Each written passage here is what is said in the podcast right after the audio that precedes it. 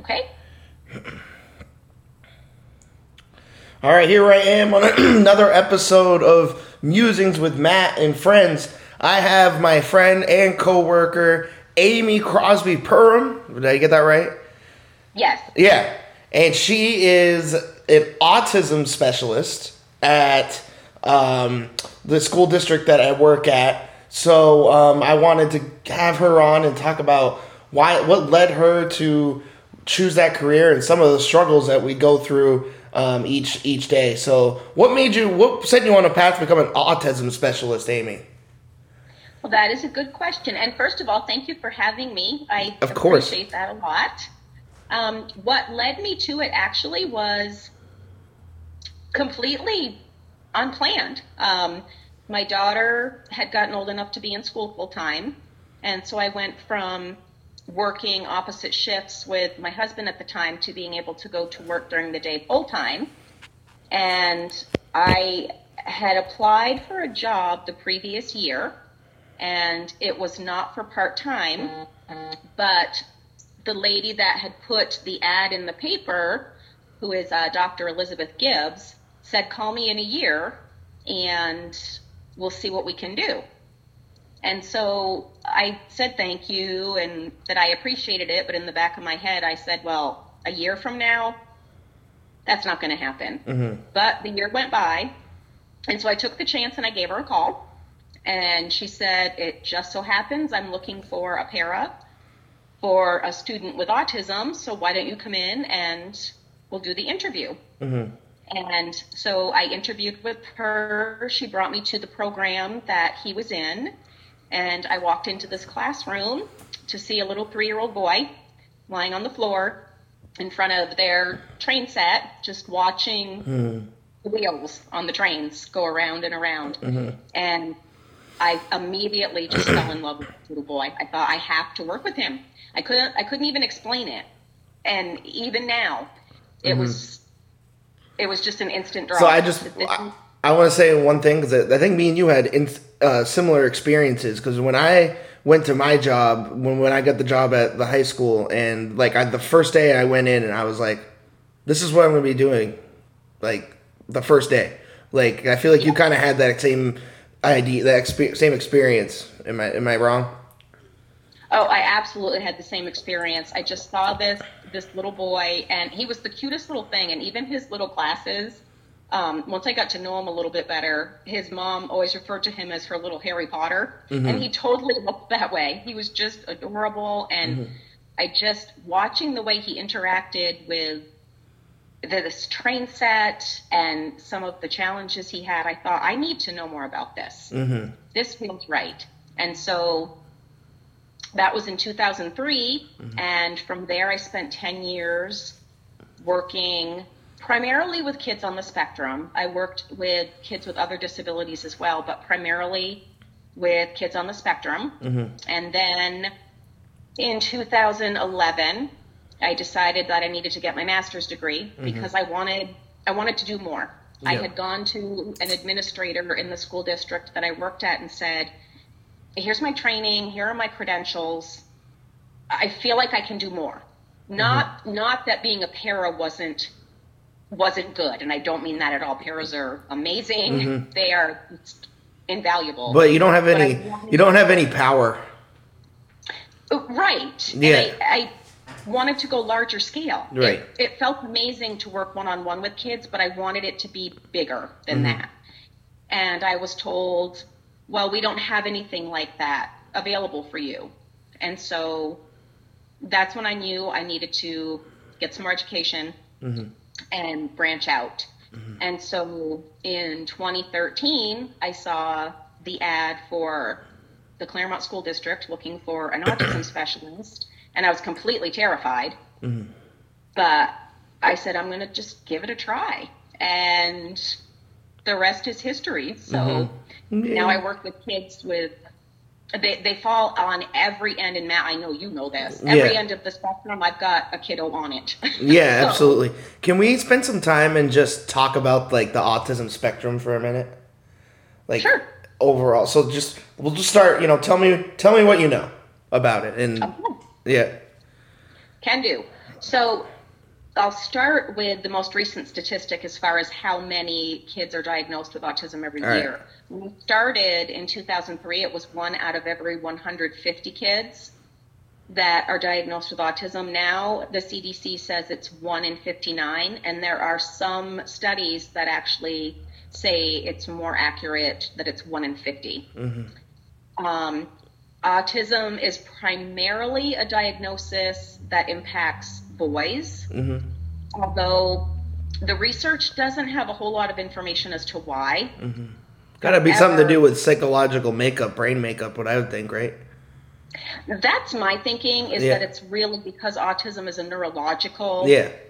developmental disorder. I do think it has to do with with a lot of that neurological um, the, the neurological piece because mm-hmm. we do know that males and females are wired differently. Right. So I do think that it that it does have a lot to do with that. Um, they're finding more and more that genetics are the primary role in what contributes to a diagnosis, um, and it can it can even be because we've had parents that have said, "Well, I don't have autism, my spouse doesn't have autism," but it literally because it's in the gene makeup and Right. breakdown, it can be far back in a child's genetic history before it surfaces. Um, so primarily, yes, it is boys. It would be a misconception for people to think that girls are not impacted because they are, and it looks different. Right. Um, the the spectrum. The reason it's called a spectrum disorder is because it literally runs a huge spectrum from individuals that are very severely impaired Yep. to individuals that have gone on to get PhDs Right. and to be educators. Uh, Temple Grandin is a huge, a huge pioneer in the world of autism. She didn't speak until she was nine years old, Wow. and she revolutionized the agricultural industry by making slaughter more humane for cattle because she could she could truly kind of imagine what they were experiencing. Right. It was like a, it's like a different capability almost, right? It is. Yeah. It is. Different way of looking at the world. She describes the way she thinks as in she thinks in pictures. She sees something. And I mean, once she sees it and once she has an idea of what that looks like, that's what she goes with. Um, and, and great minds. There's there's belief that Albert Einstein was on the autism spectrum. I have heard I that, have no yeah. he probably was. Mm-hmm. we don't know. We didn't. there's probably because the only difference, like now today, is that people are diagnosed. Autism is something that's already always been around uh, since the beginning of time. I, you know, Right. but um, we just there's more awareness and testing and um, you know just just no like we have an autism specialist in schools now like there's more there's more uh, resources and effort put into trying to help people who have this rather than just kind of let them go by the wayside Exactly. Or Yeah. or because we don't know what it is. I mean, right even, that too Even when I was in school, um, all the years I was in school, autism was never a word that I'd ever heard of. Mm-hmm. Uh, we had what was called the resource room for the special kids, and that ranged from. I mean, I'm sure there were kids with autism, Mm-hmm. but it's from any disability, anyone that didn't fit that neurotypical and there's idea. there are so many different disabilities as you know and as i know from um like in the what encourages me is at least like today it's not like that you know what i mean like we have iep plans to make sure that their needs are met we have um we know exactly you know um, what the behaviors they have, you know, and that's just a that's just a better way to be rather than just like throwing them in a room and saying, okay, these are the special kids. You know, that just sounds so like barbaric and like um and like demeaning almost. It is demeaning, um, and I, I think that it, the way that things have evolved over time, is definitely it. it gives me hope because before, and you know as well as well, of course, of I mean, people were institutionalized. Yeah. We didn't understand them. Know, And with autism, when even when the first uh, the first talks of it came up, the first diagnoses happened, it was it was blamed on moms. There Right. was a saying called refrigerator mothers, and it was believed that kids with autism became that way because of cold and distant mother figures. And we know that isn't true. because it's not We know now that it's neurological right. but that isn't where we started and we still have a long way to go but we started from a place where people just immediately blamed moms um, which is not correct. Obviously, there's all kinds of different types of dynamics, dynamics and elements, and obviously it's a neurotypical problem. Um, one thing that um, I've really gotten into and talked about with some people is is trauma, Yeah. and about how trauma um, also it, well trauma rewires your brain, you know, because it makes your amygdala continuously firing off and um, your frontal your frontal cortex is what the logical part of your brain isn't the isn't the part of their brain that's usually function that is in charge almost. And uh, um so I was talking to on on this podcast I was talking to Paige and she she's like wicked like hardcore about trauma. And she was talking she was talking about how she thinks that there have been instances where kids have been traumatized and they've been diagnosed with autism. Do you think that's a thing that happens? i do Yeah. i do think that's something that happens and i think it's because well i think for a couple reasons i think that one the fact that we have more autism awareness and we're mm-hmm. getting more diagnoses while that is wonderful and it's a great thing mm-hmm. it also it's easy for autism to become this umbrella Right. diagnosis which lots of individuals fall that don't necessarily mm-hmm. belong there and it's because a lot of what we see with kiddos with trauma or even ADHD Yeah. is a lot of the characteristics Right. that come with those particular things are also present in autism. Right.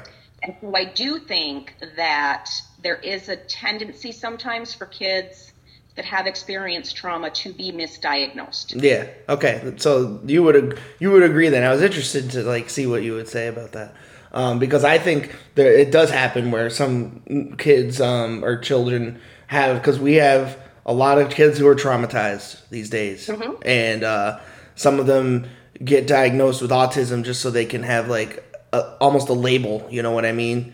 I feel like Yeah. sometimes, and um, rather than it's it's two different things. Trauma rewires your brain to run differently. If you're born with autism, your brain's born wired differently. I'm correct, right? Correct. Yeah, yeah, Yes, autism is a neurological disorder. So it literally, and the, the cool part going back to Temple Grandin is that she um she's always been huge into having brain scans done on herself, and there have been I've read in some of her books she's got the images of her own brain, and then the brain of somebody who is neurotypical. Mm-hmm. They look very different, right. and I think Can part you why can you talk about how they're different? Do you know? they're different in a lot of the ways that, because you had just brought up trauma, they're different in a lot of the ways that I think that if we looked at the brain of a person with trauma, we'd see some of that too. Mm-hmm. When you think about autism and the fact that emotion regulation difficulties are huge, I mm-hmm. don't, I can't honestly say I've worked with one student that hasn't struggled with being able to kind of regulate their own emotions um, at least not independently at first. And that all stems in the frontal lobe. right. And if your frontal lobe is impacted, either as a result of trauma or your own neurology, then those places in the brain that fire off during trauma, they will fire off in autism as well. But I think that we have to be careful because if we want to if we want to provide the best possible interventions and treatment that we can, we have to be accurate in what we're calling something. Absolutely. So That's my worry. Like if you're calling a kid that if you're if you're calling someone who has aut- um, who's who's traumatized, but you're telling them that they have autism, um, like I don't know, I just see that there could be problems there because they don't really have autism. They're they're traumatized. Not that that's not not that that's not like uh, being traumatized is terrible, but it's not the same thing. That's all. It is not the same thing. And Yeah. there, I mean, there are plenty of cases too where it is both things, where True. an individual does have autism and they've been traumatized. Right. Um, and again, the beautiful thing about wiring, regardless of how we get it, is that the brain is it's got that plasticity to it. So Right. you can you can kind of work with the wiring that you have, whether you were born with it or whether it's a result of trauma. Mm-hmm. There are behavioral interventions, there are therapeutic interventions that can help with the with the places that are short circuiting, so to speak, mm-hmm. to kind of fire a little bit better. Mm-hmm. Um, so that makes me hopeful, and that I've seen that over the years with the kids I work with. That if that direct, concise teaching, without the subtleties, without a lot of the way that, well, the way that we talk as neurotypicals, um, breaking it down, being concrete, directly teaching skills Yep. can make a difference. Absolutely. Um, let's talk about some some of the characteristics characteristics of someone who has autism. Um, so social skills that that's that that's generally hard with someone who has autism, right? Would that be your experience? Yes, Yeah. that has been experience for the most part. The social skills, I think the reason why it's such a common challenge for people with autism is when you think about the fact that if you are born wired differently, and then you're you're born into this world where, let's be honest, the world really uh, functions, and I don't want to say caters to, but we really are kind of ground in this neurotypical No, absolutely. these behaviors. So when you think about the fact that, say, myself or you as neurotypicals, we can see kind of those unspoken rules of social behavior. Right.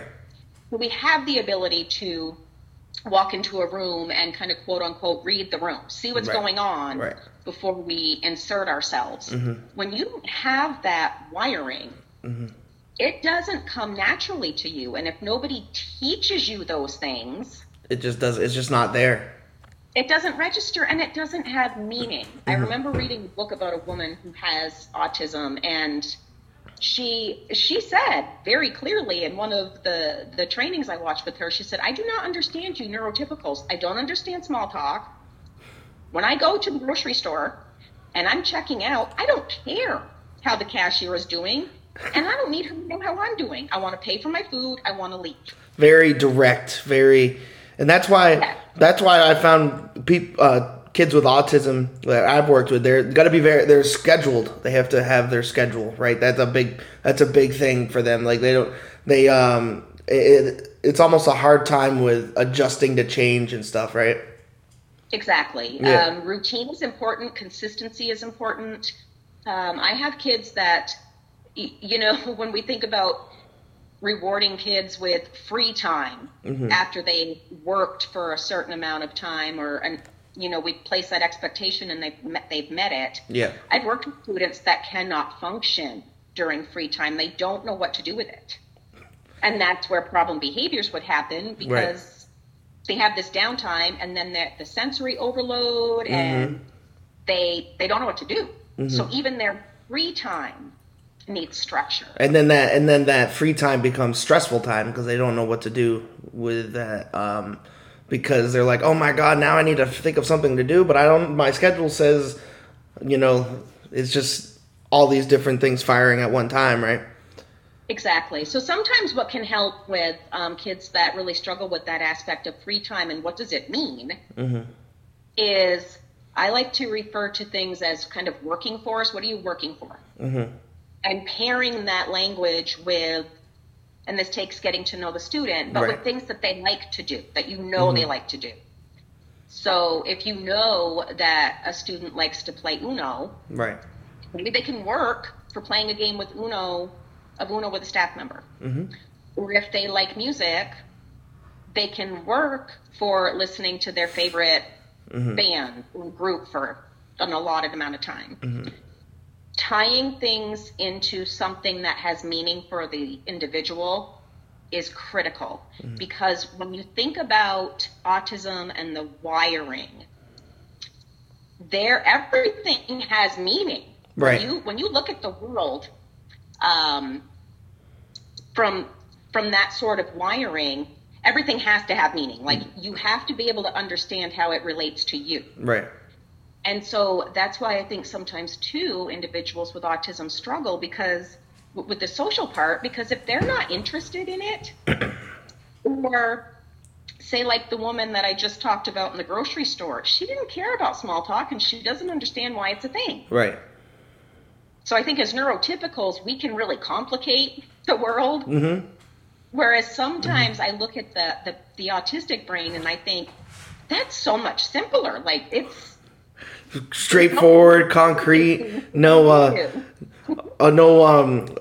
You know, outside laying, outside layers of dynamics. Unfortunately, the world is very complicated and messy. So exactly. yeah. so um. That that- is the downfall. I think that, um, and that's why they. That's That's, what- why kids struggle so much. Yeah, yeah. The world is uh, not concrete and not black and white. It is and, not. Yeah, and that's never going to change probably. So, um. And that's why that's why individuals with autism need people like myself and like you and Yeah. the other amazing people we work with to t- directly teach our students basically what the world expects. Here's what it looks like. Yep. And I've had That's a good way to put it. What's with that? my students. I've had many a conversation with my students where they're like, "But it's stupid. I don't care about it." And I'm like, "I hear you. I get it. I don't care about that particular thing either." However, in order to do what's expected, or in order to to be able to be successful in life, there are just certain things that sometimes we have to do. Yeah, and there's things that you're gonna have to do that you don't like. Exactly. yeah. Um, Exactly. Yeah, I think of the I think of a, a person ha- with autism and what what's co- taking place right now with this pandemic and how hard it is for them to like. It's just a t- it's a tough time. Not only for it's a tough time for everybody, but it, it- it's it's a tough time for people who especially rely on uh, concrete um, schedules and things like that because it's always constantly changing. And um, I did a I did a uh, a uh, assignment for college the other day about COVID nineteen and the shared trauma that we're all uh, that we're all taking in right now, and um, that means for everybody. So it, it, it's definitely hard for kids with autism to try to understand why we always have to wear masks and why we have to social distance and why um, school gets closed down now. So yeah, that's definitely hard, don't you think? I agree. I think that, and you and I have had conversations about this before too, um, at, at school and things, because we do share a lot of students. And Yeah. I think that this pandemic has really impacted the students I work with in a number of ways. Mm-hmm. First off, because like I always like to at least try to come from a positive place. It's hard sometimes. Um, it is very hard Okay. for some of for some of my students that are remote. Um, they actually academically are thriving under these circumstances. My concern is the social piece that is so important and so much part of our daily lives. that they're not getting. They're not getting that. And like we just talked about, they need that because that's what they really need to work on. They do because Yeah. let's face it. I'm not dissing academics by any means. No. You know how I feel about school. Yeah. Um, but knowing how to navigate life, that's what they need to know. Absolutely. That's what they need that direct teaching in. And so much of our language, especially our social language, is abstract and they don't come from an abstract place. So they need that direct teaching. So I'm seeing kind of that ripple effect too, in that my students aren't having as much access to that direct teaching mm-hmm. because social social skills, social pragmatics, there's you have to teach them in mm-hmm. person. Right. That the the best way. And then I think about the anxiety of so many of these kids. And, Yes. And you know, It- the anxiety and the depression and Yes, yeah. we've got kids that already had those challenges. right. And now there's a pandemic. And what's more abstract than a pandemic Nothing. and a virus that you can't physically see? Right. And then they're being told, okay, you have to wear these masks, but maybe from a sensory perspective, they can't have stuff on their face. Right.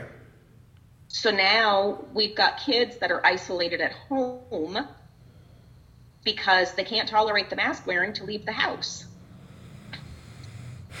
Yeah, it's um, but they can't. But then at the same time, you can't have them in school if they don't have a mask because it's not safe to be in school if you don't have a mask. Per- period. Right now, so it's like, Exactly. so it's like it's like this double. It's just double edged sword. You know, public health and then well being, social well being for students, and it is they are ripping like back and forth right now, like hard, and and um, it's it's it's not a normal time by any means. Fortunately, I do think um, that there's hope on the hori- on the horizon um, because I think a vaccine could be coming, and the experts are kind of saying now that we could be back to normal by like summer.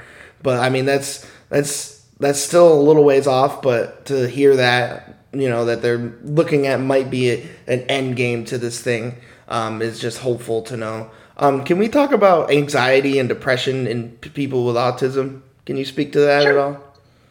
Absolutely. I find that um, anxiety and depression are what are known as comorbid conditions sometimes to a, a disorder like autism.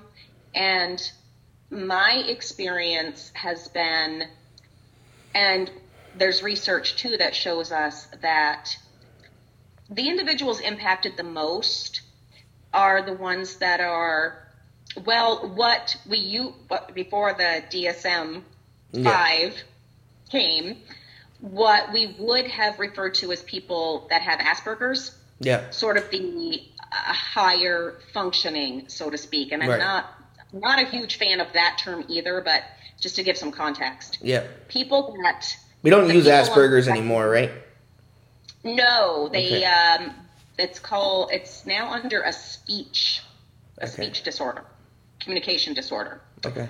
Um I struggle with that because I think that in some ways having that differentiation of um, autism and Asperger's, I think that helped people in a, in a lot of ways. Yeah. Um, however, no control over that. So anxiety and depression. Um, I see that being far more common in individuals that are on that higher end, that have a better understanding of what their challenges are. Yeah. Because with with many of our children, many of our students, if they're severely impacted by their autism, that comes with its own package of difficulties. Mm-hmm. But when you have a more independent functioning level and you have, you may not understand what is wrong with you, Right. but you understand that you're different, mm-hmm. that you struggle with things that your peers just seem to understand Right. and you don't know how to fix it, mm-hmm. that's where the increased rates of anxiety and depression come because honestly, who wouldn't? Well, think way? about it, yeah. you've Something's wrong, Yeah. or you know you don't quite fit in, or you know you don't quite get what everybody else just seems to know. Right. That is going to make your anxiety go through the roof, and you're, of course you're going to be depressed. Yeah. And I mean, anxiety is and depression are something that neurotypical people deal with in very high amounts um, these days. I mean, I've been on medicine for it since I was for like eight years now or seven years or something.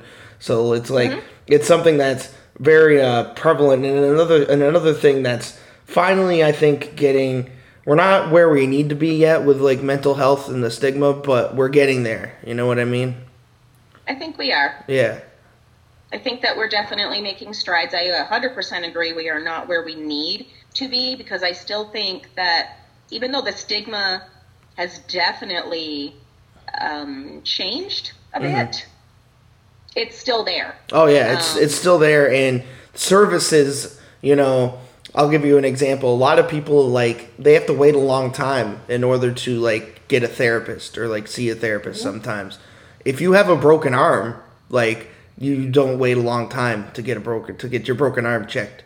You don't wait. You do not. You do not wait 16 weeks or whatever. You know. So to tell somebody who's going through severe depression and mental health issues that oh well we don't have a therapist available for you and i'm just saying 16 weeks because that happened to me so i'm just we don't have we don't have a therapist available available for you for 16 weeks is like well i'm depressed now so like that, that, that doesn't really really do much for me so that in that aspect is as terms are not because the the therapists and the mental health professionals themselves are great, are amazing, but the yeah. the service of g- getting them there, getting insurance to pay for it, and all of, and all of that stuff is uh, still not there with the when when and then when you have a physical health need.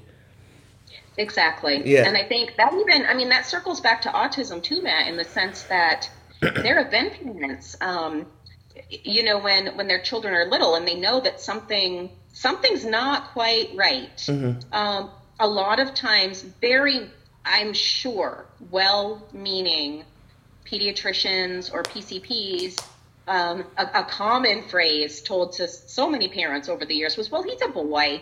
Give him time. He'll catch up or you know well let's let's wait a little bit and you know if you still have these concerns bring him back and there are parents that have had that very same conflict that you know if my child were diagnosed with cancer or if my child had a physical illness right I wouldn't be waiting. And the wait lists for even the, the testing, the screening that goes into autism, there have been parents that that you and I have worked with directly that have waited over six months. That's insane. To get the appointment.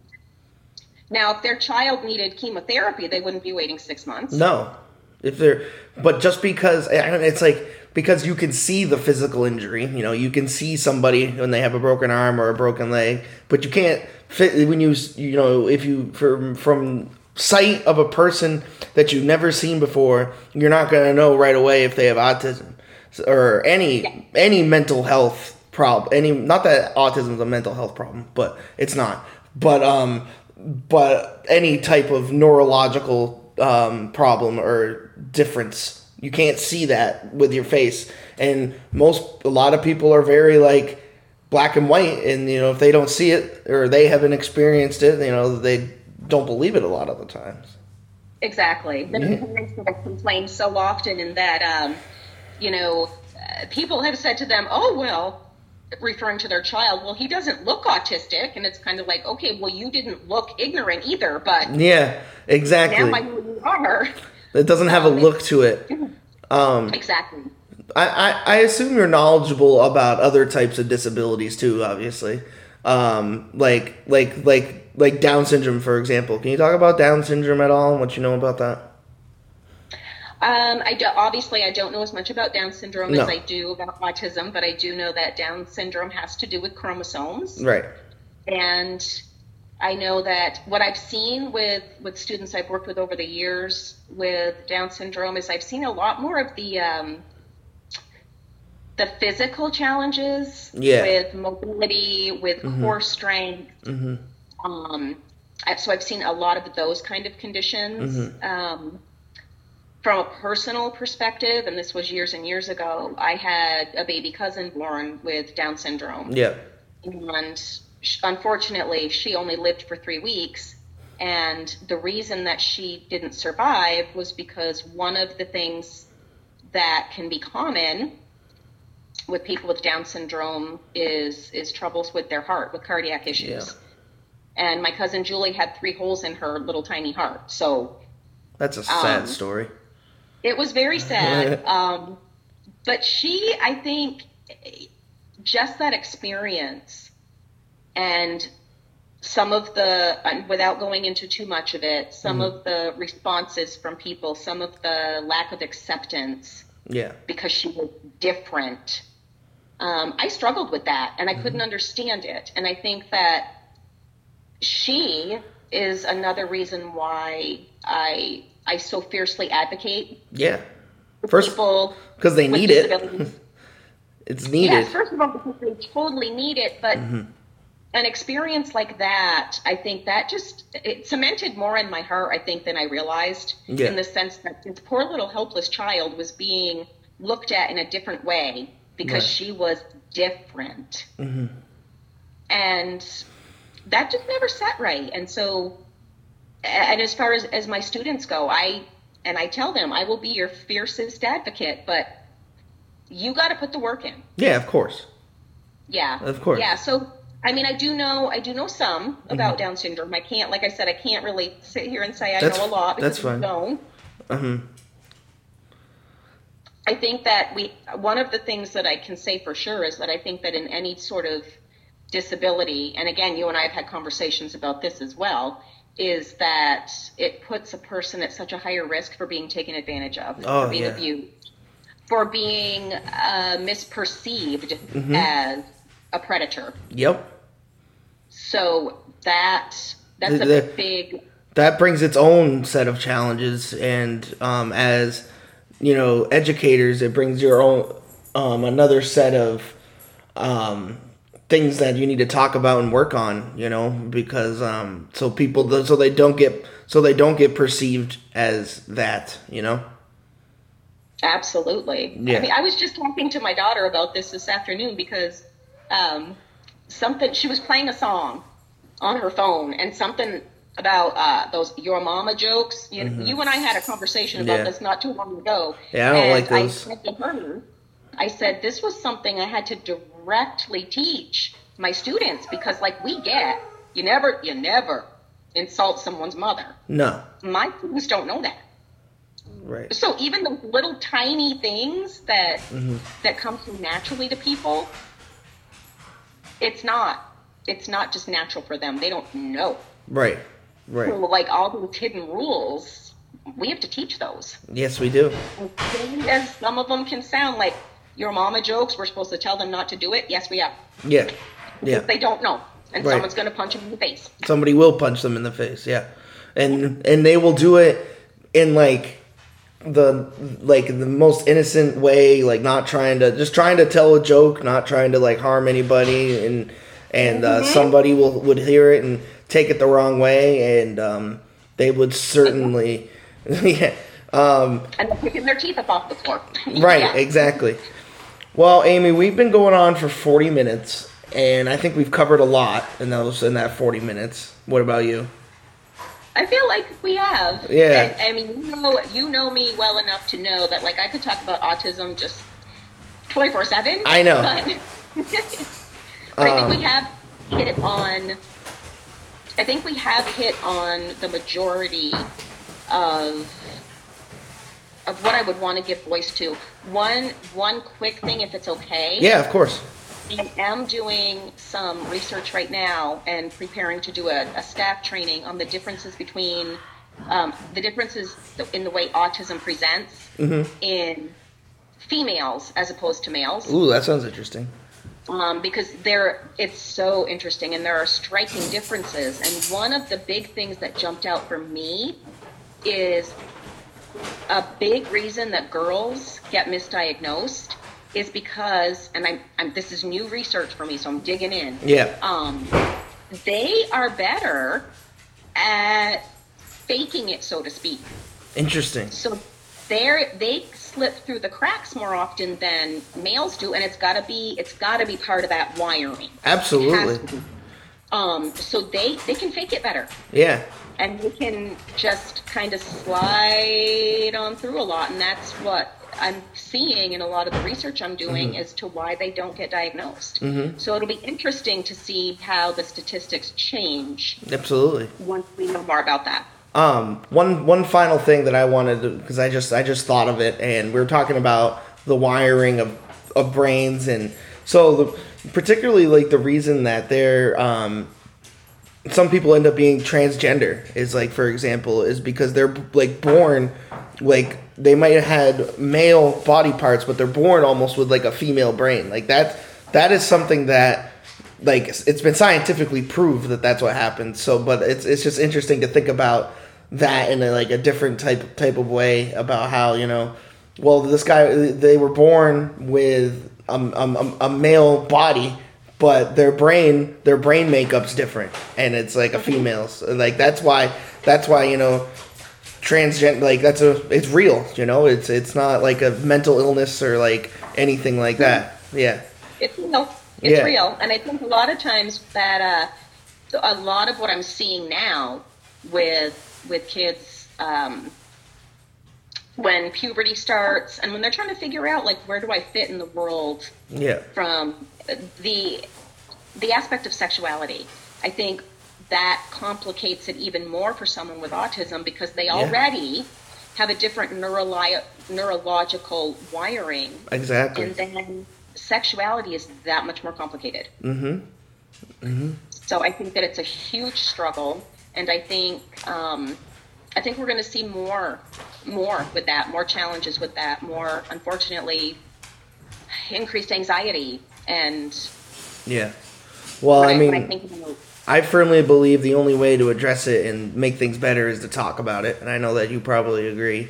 And talk about it and learn about it, and um, and that's also a uh, culture problem because you know our culture kind of tells us that oh we don't talk about those things. We don't talk about that in school. That's not something you should talk about in school. But um we need to ch- Yeah, but we were- yeah, but we need to change that. We need to change that attitude because I think if um, it was talked more about in school and more people were more educated about sexuality and sex in general, we wouldn't have a lot of the predatory issues and the abuse issues that we have. I think it all it could. Of course, you're never going to solve every problem, but um, it would help a lot. I think. A hundred percent. The the first Like I know that I, I know that there are things that I wish I knew now that I know now that I wish I knew when I was when I was in school and stuff. right, and you we're know. neurotypical. Yeah, exactly. So it's yeah, I think that you are a hundred and ten percent right. The only way to start breaking some of this down and helping it to make more sense for the people we work with, but also to protect them as well, is we have to talk about it. Mm-hmm. And I mean, I grew up, and I'm, I'm a lot older than you, and you know that, but Yeah. I grew up where that that was the culture of my of my childhood and of my family growing up was well, we don't talk about those things. Right. And so now, as an adult and an educator, I I am the one that says, nope, those are exactly the things we need to talk about, and here's why. Mm-hmm. And we have enough statistics as far as abuse in general, but as far as people with disabilities, where I can't even imagine thinking we shouldn't be talking about it. Yeah, and I think personally, I think everybody should be talking about it, not just people with disabilities. I think it would help everybody. I think you're absolutely right because I think we get. But it's another stigmatized issue and a culture thing that takes time to change. It takes a lot of time to change Yeah. because it, I, mean, I don't know. I don't necessarily know what your sex ed experience was in school, but I'm having this really big feeling that we both were served the same canned curriculum where you learn about anatomy Mm-hmm. and then there's a condom and a banana and then you're done. Yeah, I mean, I think I got a little bit. I got a little bit more than that, but it wasn't like I wish I would have had it sooner. I wish I would have got it in middle school, not high school. Yes, totally. You know what I mean? Absolutely. We instead of instead of waiting till like my freshman sophomore years when things like that are already going on you know if i, I should have got it in middle school or even like fifth grade Mm-hmm. Well, and that starts with that does start small, like Yeah. you said, and I think one of the things that we can, when we look at things like autism or you know, the pandemic we're living in, and just all of these big challenges that seem so insurmountable, I think if we can start, if we, if we can just get to a place where we start with something small, and in mm-hmm. terms of sexuality, I think of it as being as simple as using correct terminology when you talk to your kids mm-hmm. About about body parts. Mm-hmm. Um, I I am that Nona. Say penis. that- It's okay. yeah, say penis. I was that mom where my poor brother, um, Kayla had a question when she was three where babies came out, and before I could even answer her, she thought about it and she's like, "I know, the vagina." Yeah. And he glared at me and he's like, "Why does she know that word?" And I said, It's- "Because she has." Yeah, it's no, but it's no different. It shouldn't be any different than saying, "Oh, look, my arm," or you know, my head, or you know, it's Yeah. just a body part. their body parts. And when we think about like kids alone, if they don't know the proper terminology, but then we have kids with autism that may not be verbal, mm-hmm. that may not even understand how to indicate they're in pain, and then mm-hmm. We don't teach them the proper terminology. How are they going to let someone know what hurts Right. if we don't teach them that stuff? I also think that um, just one more thought I wanted to get in about this that like destigmatizing it and making it not so like almost like de-tabooing it, you know, because it's like taboo to talk about and like that makes it like cool and stigmatized. If we got rid of that, that would also like got rid of that like circumstance and dynamic. That would also help with a lot of problems. I think it would help significantly. Yeah. Because anything that's taboo, let's face it. I mean, like It makes you want to do it more if you can't do it, yeah. especially when you're a kid. Yeah, exactly. Exactly. All right, Amy, I'm gonna say that's a wrap. Um, we you should definitely come on again sometime. Totally, I would love to. Thank Uh, you for having me. Of course, Like I said, I feel like we could talk about a lot of a lot of stuff. All right. yeah. All right. Thanks, man. Yep. Have a good night. You too.